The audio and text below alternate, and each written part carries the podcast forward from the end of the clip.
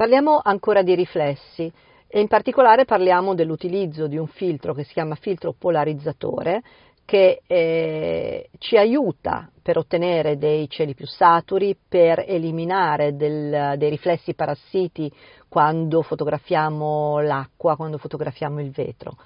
La particolarità di questo filtro è che deve essere applicato meccanicamente al vostro obiettivo, perché mentre voi sapete che le reflex hanno dalle impostazioni di menu la possibilità di aggiungere dei filtri colorati, il filtro polarizzatore non può essere utilizzato via software, ma deve essere appunto eh, un filtro meccanico.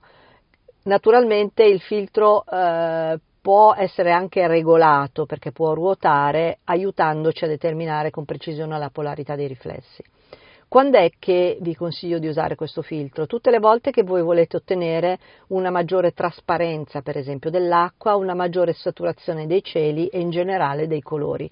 Vengono eliminati tutta una serie di raggi parassiti e eh, di sporcature eh, che crea la luce quando colpisce un materiale riflettente e la vostra fotografia risulterà sempre sicuramente molto più satura e molto più intensa. Quali possono essere i problemi? I problemi possono essere determinati dal fatto che questo effetto non sempre è desiderato e comunque eh, il livello di contrasto della vostra immagine aumenterà e di conseguenza voi avrete bisogno eh, di poter gestire una gamma dinamica superiore rispetto a quella che, fareste, che gestireste normalmente per poter controllare la fotografia. Quindi eh, il filtro polarizzatore può essere utilizzato anche da persone che non sono molto esperte, perché comunque lo montate sulla vostra macchina e vedete l'effetto che fa.